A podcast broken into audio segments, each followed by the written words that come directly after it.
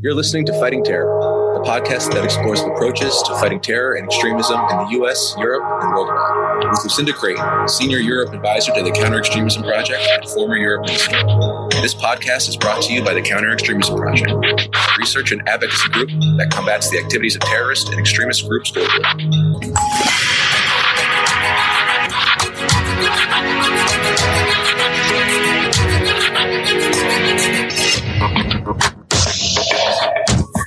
Hello and welcome to the Fighting Terror podcast. For today's episode, I'm honored to be joined by Mr. Radek Sikorski. Radek is a Polish MEP and a member of the European People's Party group in the European Parliament. He currently serves on the Committee on Foreign Affairs, the Special Committee on Artificial Intelligence, and Subcommittee on Security and Defence. In addition, he also chairs the Delegation for Relations with the United States. Radek is currently a senior fellow at the Centre for European Studies, Harvard University. And previously, he served as Poland's Minister of Defence between 2005 and 2007, and then as Poland's Minister for Foreign Affairs between 2007 and 2014. Radek Sikorski, it's a, it's a real pleasure to, to have you join me on the podcast today. I think everybody will be aware of your, you know, your prominent positions in the Polish government, foreign minister, defense minister, etc. But perhaps people may not be so familiar with the fact that you started out as a war correspondent and you spent I think, a period from 1986 to 1989 covering uh, Afghanistan and Angola. Uh, so I guess that gives you a particular perspective on what's been happening uh, in Afghanistan over recent months in particular.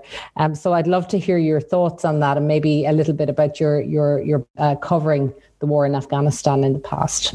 Yes, I went to Afghanistan for the first time in 1986.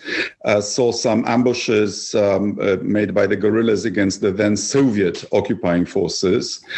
Uh, spent six weeks in Tora Bora, which subsequently, years later, became bin Laden's hideaway.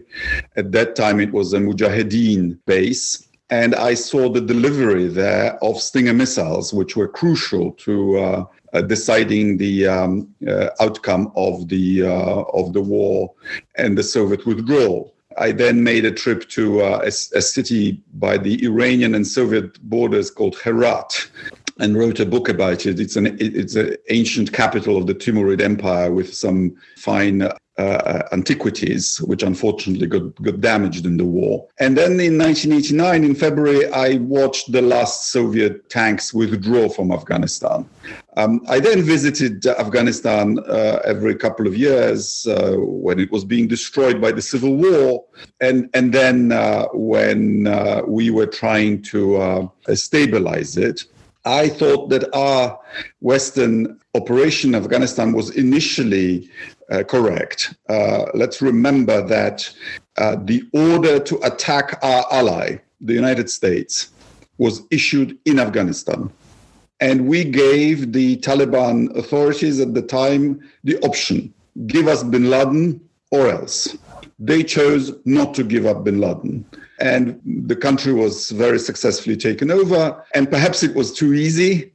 And then uh, all attention shifted to Iraq. Yeah, I mean, one of the criticisms, you certainly hear it from certain CIA uh, operatives uh, and others, is that perhaps, you know, the job was not finished and the job was not complete in Afghanistan. It was relatively successful after 9 11 um, in the initial months in terms of hunting down and capturing, you know, a huge number of very significant uh, Al Qaeda leaders. But, but perhaps, you know, the focus shifted too quickly to Iraq and, and took the pressure off the Taliban. Would you agree with that? Yes, I would. I would also say that our operation against the Soviets in Afghanistan and then the subsequent operation against the Taliban should be studied as examples to follow. This is how it should be done. Namely, you are using local people uh, helping them with critical uh, technology or, or, or, resources to do what they want to do anyway. The Mujahideen were fighting the Soviets anyway. We just helped them. Uh, most of the people of, of Afghanistan have had had it with the Taliban. We just helped them. And so, with a with minimal resources and minimal loss of life on our side, we achieved our political ends. Mm-hmm. And let's remember that our ends uh, were and should have remained very limited. Unlike the Soviets, we didn't want Afghanistan for ourselves. We just wanted Afghanistan to cease to be a source of terrorism, drugs, and refugees. And we then, uh, I think, went off message. We broadened the mission uh, to turn Afghanistan into an, a Central Asian Switzerland, which was uh, unachievable. You know, Afghanistan is a very poor country, but it doesn't mean that it's simple. It's unbelievably complex politically. It's really a federation of valleys. And if you help one valley, the next valley is automatically your enemy. And so the political job should have been left to the Afghans. And, you know, we built these huge NATO bases on the outskirts of major cities uh, at huge expense. And I mean billions of dollars.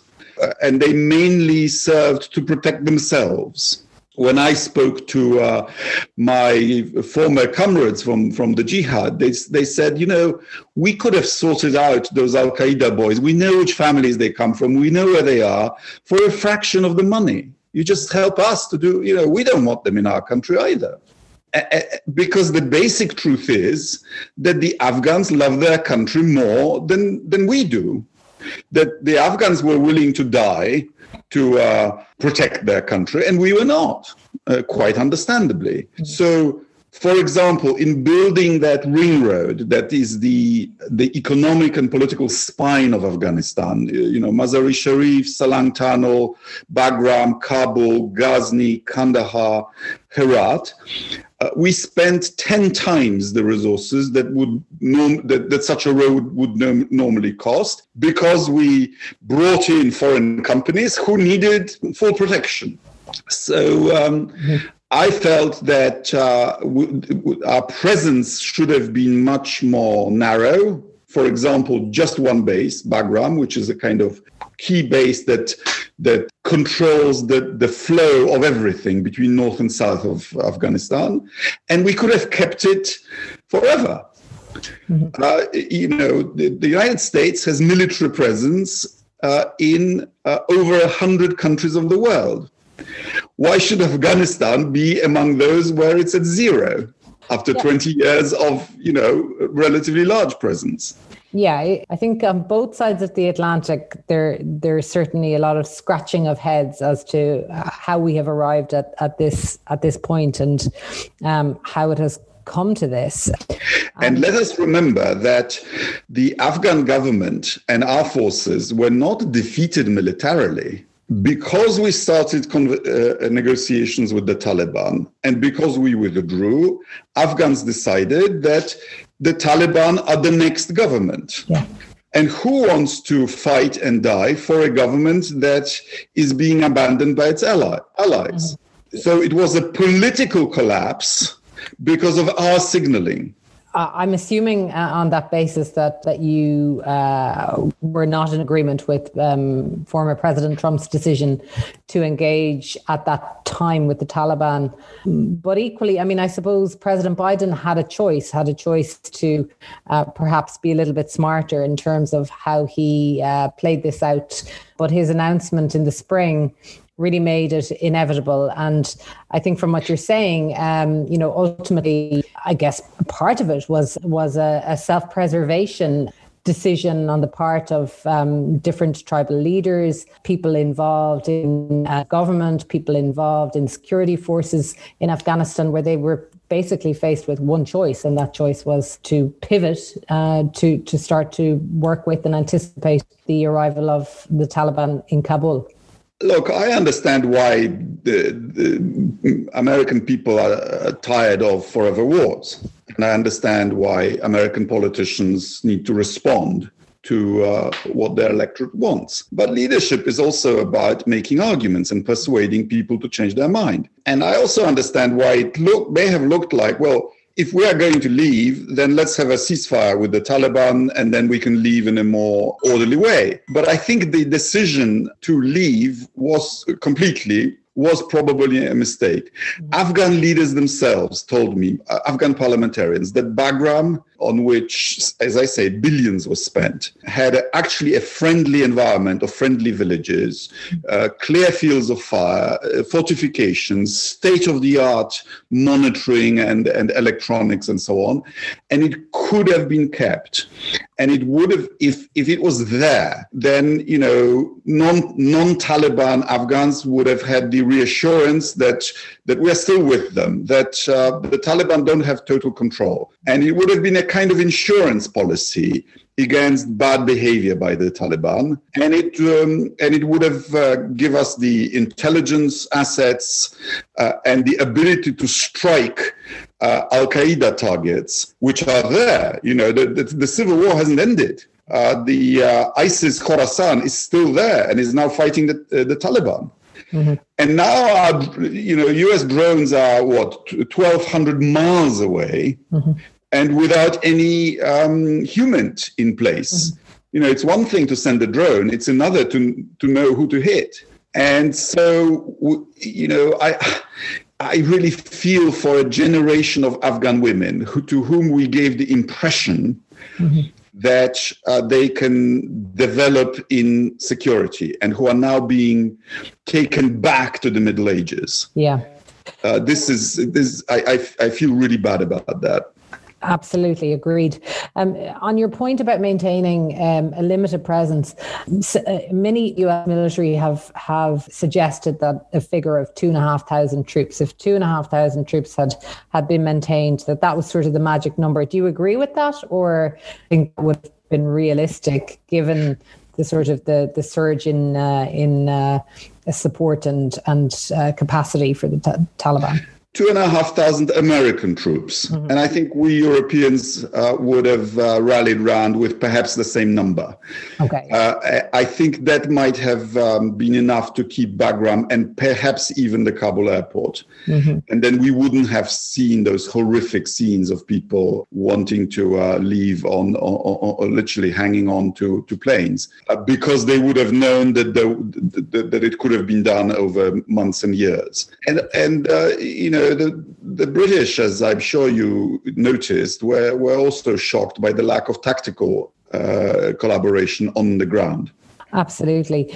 And in terms of, you know, suppose fast forwarding to where we are now and the the many deliberations that occurred within the European Union, within the institutions, you're um, a serving member of the European Parliament, member of the Foreign, Foreign Affairs Committee, Justice Ministers, uh, Interior Ministers have all discussed the fallout. It seems, I mean, the, the EU has very much focused on its humanitarian and human rights response. Um, uh, there's been a pledge of 1 billion euro in aid. Uh, and I suppose that inevitably begs the question, you know, how will that aid be distributed and how will that shape the interaction between the EU and the Taliban? Um, and how will those funds be protected? And how does the EU ensure that they reach the correct um, targets in Afghanistan? Uh, this is not a theoretical issue for us, uh, particularly here in Poland, actually, but a practical one. We now have a crisis on the Polish Belarusian border. Uh, Mr. Lukashenko is uh, running an operation to bring uh, Middle Eastern refugees and try to push them over the Polish border into the EU, into the Schengen area. Uh, and uh, Iraqis have been um, the biggest uh, nationality represented, but Afghans are second. Uh, we've of course uh, helped our Afghans to come to Poland, but but these are people who are victims of people smugglers. And we had a debate uh, two weeks ago in uh, Strasbourg on this, and I, I endorsed the uh, High Representative's view that he needs to keep in touch with the Taliban uh, because we recognize countries, not governments, and you need to have a conversation with whoever is in charge. Uh, but the question is not whether we assign the money to the Taliban, to, to Afghanistan and distribute them uh, with Taliban's uh, forbearance. The question is whether there's not going to be a complete collapse of law and order in Afghanistan. I mean, there's been a, a freezing up of the banking system already. I read reports uh, uh about what it's like to be a an educated Afghan official trying to run, you know, the sewage system, the electricity system, the the uh, uh, the, the, the, the, various uh, cellular networks being ordered about by illiterate village boys. This is what we're dealing with. You know, the, the, the, the you, you have at the very top of the Taliban government, you have the old guard essentially from 20 years ago, who may have learned a thing or two uh, while in exile in, in Bahrain, and a few of them even speak English. But just under them, you have these village commanders who spent 20 years in the caves and Afghanistan is not what it used to be when I traveled there 30 years ago. Kabul is now a metropolis of 5 million people. And they have no idea how to run a modern city. So they may uh, cause a huge humanitarian um, uh, crisis simply through ignorance, brutality and ignorance. Yeah, I mean, after 20 years of investment in uh, the education system and in obviously training and preparing uh, Afghan citizens to to to deliver services for their people, I mean, this is really worrying. How, I mean, how do you see the international community, including the European Union, uh, dealing with that? Is I mean, is it possible with uh, virtually no presence now on the ground in Afghanistan? I mean, is there a way to to forge some sort of relationship with the Taliban? I thought it's symbolic that the US um, closed down its embassy, which it didn't need to do, and that the Taliban are now uh, making trips to Beijing and to Moscow. Uh, I think that was deliberate on the part of the United States to say, all right, you didn't like us, uh, your problem now.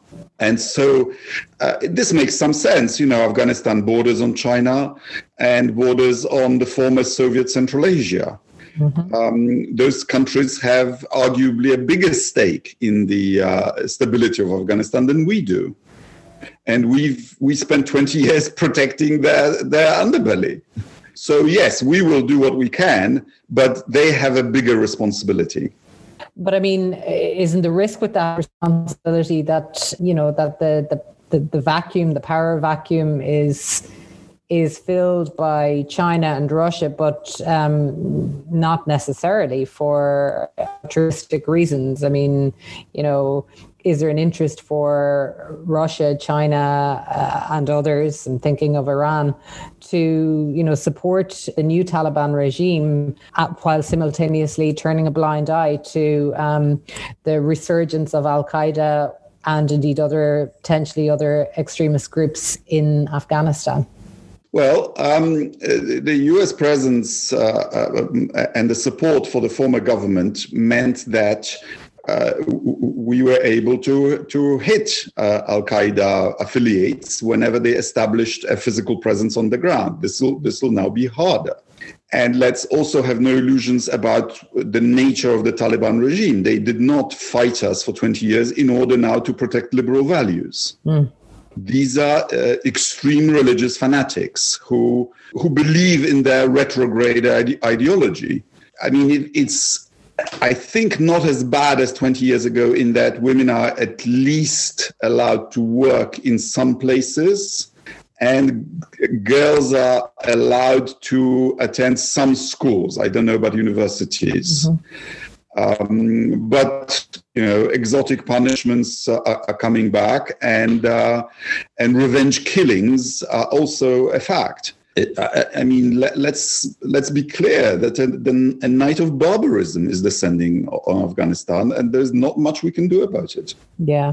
I mean, you've painted a, very bleak picture in terms of, and a very a very logical picture in terms of the potential collapse of basic service provision and ultimately law and order in the country. And uh, I guess inevitably, when when you see that type of catastrophe, in any country, migration becomes uh, an ever greater factor. And, uh, you know, certainly I think when you look at uh, how Europe um, was impacted by the migration flow from Syria uh, from 2015 onwards. And um, I think you've just mentioned uh, what's happening with Lukashenko uh, on the Polish border, which is obviously very deliberate and very strategic. I mean, are we bracing ourselves in Europe for a massive surge in migration from Afghanistan in particular and from the region more broadly? And is the EU prepared for that? What what can and we are not uh, we are not uh, either bracing ourselves or prepared, but we should because I my nightmare scenario is that the Taliban, either by design or by incompetence, do what the Khmer Rouge did in uh, in Cambodia when they took power. If you remember, they emptied the capital because that the kind of uh, extreme version of communism that they wanted to impose uh, was rural. And it was difficult to do in a, in a big city. And we have something similar here. The, the, the Taliban are uh, the product of rural um, areas in Pashtun uh, uh dominated south of Afghanistan. Mm-hmm. And so um, ideologically speaking, uh, you know, when cities are empty, uh, you know, people have to go back to their villages, and that's where the the Taliban uh, fantasy of going back to the seventh century way of life um, uh, may operate. And and then, of course, uh, that would be uh, that would cause a huge um, flow of city people. Because at the moment the people who've left are people who are either educated and and they don't see any prospects for themselves that's a small minority or people who worked with us but there are many other city dwellers who who think, well, I can probably live with the Taliban.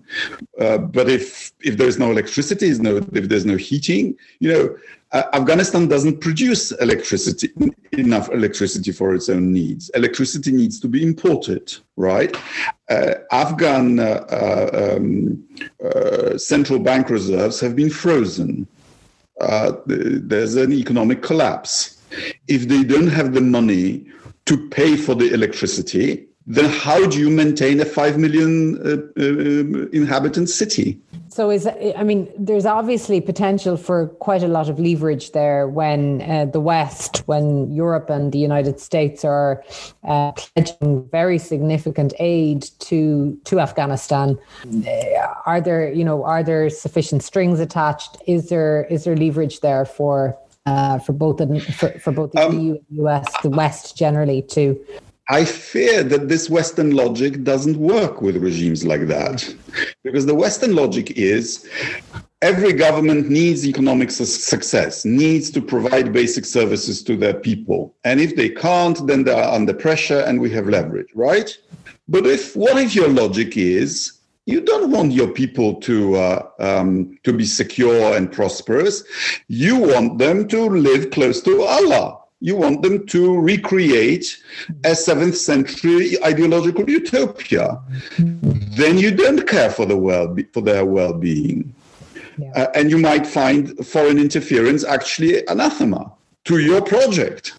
Yeah. And and then we're in a much worse place, of course. So, I mean, as we look then at the the probability, the, the strong probability of, you know, greater migrant and refugee flows from Afghanistan to to Europe, that obviously, and I think um, the EU Home Affairs Commissioner Johansson has alluded to this um, in in recent weeks, presents um, a very significant potential security risk. The vast majority of, of uh, immigrants fleeing to Europe for economic reasons or indeed for, for um, security, refugee status will be ordinary Afghans who are simply looking for protection or a better life for themselves. But there will be those who exploit those channels. Um, so, you know, is there a need for greater screening mechanisms? Uh, what can the EU do to protect its uh, citizens and the integrity of Europe's borders in those circumstances? One of the worst things that happened during the uh, collapse of the central government and the takeover by the Taliban is that uh, prison gates were open and some hardened criminals, mm-hmm. uh, including terrorists, uh, have escaped. And I'm told that uh, the person who blew themselves, uh, who blew himself up uh, at the Kabul airport, was one of those. It's often the case that people who are brutalized by um, by torture then do uh, even more horrible things. And uh, we don't know how many uh, terrorists will, how many people of those released prisoners will continue or, or become terrorists uh, both in Afghanistan and abroad. So, so I mean, obviously that that that presents a, a, a risk. One has to assume that this is something that um, the US administration, along with EU authorities, are concerned about. Is it likely that the counterterrorism response to the fallout from Afghanistan will it be led by the United States? Do you think uh, the European Union do its own thing? Uh, will there be, or is there a lot of collaboration um, between the the traditional partners? Or how do you see that playing out?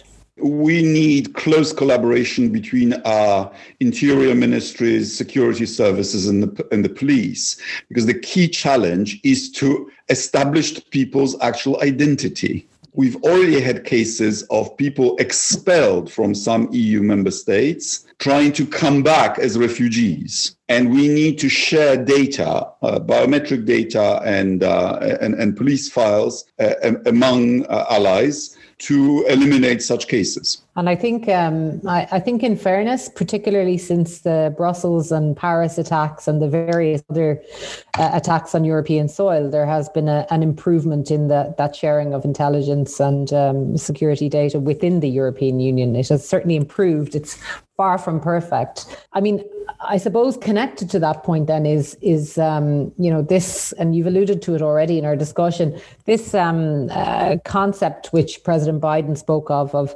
over horizon engagement and um, and intelligence gathering um, in in Afghanistan, the absence of boots on the ground. I mean, is that leaving us um, in a, an unduly exposed situation where you know, the, the normal intelligence gathering that would happen uh, in a country like Afghanistan really can't happen at present because of the closure of the embassy, the withdrawal of not just military troops, but also intelligence capacity. It'll be harder because if you don't have uh, local contacts, if you don't have, um, you know, local your own local operatives, well, how do you gather the data? You can't. You can. You, I mean, uh, the European Union has kept uh, uh an embassy, and several member states have kept them. So uh, alliance cooperation will be even even even more important. Yeah. And just another, I guess, related point. I mean, there are many in Europe, um, and you'll be uh, very privy to a lot of these conversations amongst policymakers. But there are many who, um, I suppose, for for a long time, uh, and particularly since President Trump uh, took office in 2016, who have uh, been advocating for greater strategic autonomy in Europe, greater military capacity in Europe, less reliance on the NATO relationship, le- less reliance on the US relationship and the transatlantic relationship. I assume, and I think we, we, we see it in the discourse, uh, that that type of rhetoric has ramped up in Europe. And, you know, you could say that uh, President von der Leyen's State of the Union speech um, again sort of uh, alluded to it. Do you think that's a good idea? I mean, as a, a, starting point, I mean, should Europe be more autonomous? Should Europe be more independent of the United States? Or, you know, should we be looking to strengthen and enhance and, and maybe improve the transatlantic relationship? Uh, look, I was no fan of President Trump, but he was right when he demanded that uh, European um, uh, NATO allies spend more on defense. My own country, Poland, spends over 2% of GDP, but most don't. So, first of all, we should do what it takes to, uh, uh, to, to do our bit uh, in the NATO framework. And NATO is absolutely the first uh, port of call and our first insurance policy. But we you know we are watching uh, uh, the fact that confronting china is the one thing uh, literally the one thing that democrats and republicans agree on. And the us no longer has the capacity to fight two wars simultaneously. And that means that if uh, the uh, rivalry with China were to turn kinetic, and it will not be our decision, it might be China's decision then the US will devote all its political uh, and uh, economic and, uh, and military resources to that titanic struggle for, for world leadership. And will not have the bandwidth or the, or the capacity to defend Europe. So all, all we are saying, some of us, those of us who, who, who advocate strategic autonomy, is that we should have a second insurance policy just in case. And these two concepts are entirely compatible. And if you don't believe me, look at the way we are spending the money. We have created a European defense budget for the first time. It's too, way too small, but, uh, but it's a good beginning. Half of it is spent on military mobility, you know, strengthening bridges, building pipelines for fuel, so that NATO, if need be, could move its troops around this is this is not only compatible with NATO, it actually is helpful to NATO. And and yes, I, I am advocating uh, creating a um, European military unit, not like the um, uh, battle groups created from national subunits, but created from volunteers from member states and um, paid for from the European budget and under the authority of the uh, Foreign Affairs uh, uh, Council, because there may be lower order uh, threats that the United States doesn't want to get involved in. Mm-hmm. And Europe should do on its own. You know, the US doesn't ask us to help them with their southern border. Why should they help us with our southern border? It sounds like almost like a coming of age for Europe finally, you know. Uh, well, but I mean, there are these real threats, you know. There are these uh, warlords in Libya, yeah. helped by uh, Russian uh, thugs and mercenaries and people smugglers, and and you know, if they take over one of the ports and again start sending us thousands of people uh, uh, across the Mediterranean, the United States would be, I think, fully in its right to say, "You are the you Europe." Are the largest economy on earth. Can't you, you have to deal with it yourself? We, we, we are otherwise engaged. You know, if you get invaded by Russia, we'll be there. But there are these lower order threats that we should be capable of addressing. Do you see that? I know that the EU and NATO is due to issue this uh, sort of uh, joint declaration or statement by the end of the year. Do you see this feeding into that then. So you know i hope so yeah. because it's really compatible. And um, and for some member states it's it would be easier to increase their defense budget if it's done in a european framework. And i'm thinking of germany in particular of course of course, very good. I mean, uh, I think uh, I think we've covered um, a lot in our thirty-five minutes or so, um, Radek, and I really want to thank you for sharing your insights. I think uh, the world is changing, that's for sure, and it, it's really interesting to. And not necessarily for the better. No, um, but your thoughts, your your ideas in terms of how Europe can become more self sufficient and, and can play its part, I think is is is very interesting. No doubt, this Afghanistan story, sadly, is going to play out for many months and years to come. So, I look forward to talking to you about it again, uh, and perhaps we might have another conversation on this podcast series in in a few months' time. To, to I'm afraid the Taliban takeover is not the end of the crisis, but the beginning of a new one. Exactly, exactly. Well, we will we will con- convene again to to discuss it and uh, and assess where it's at. But for now, thank you so much. Thank you. Thank you for joining. My pleasure. We hope you've enjoyed our discussion. Please don't forget to like, comment on, and share this episode. You can find out more about fighting terror and the Counter Extremism Project on Twitter using our handle at Fight Extremism and on the homepage of our website.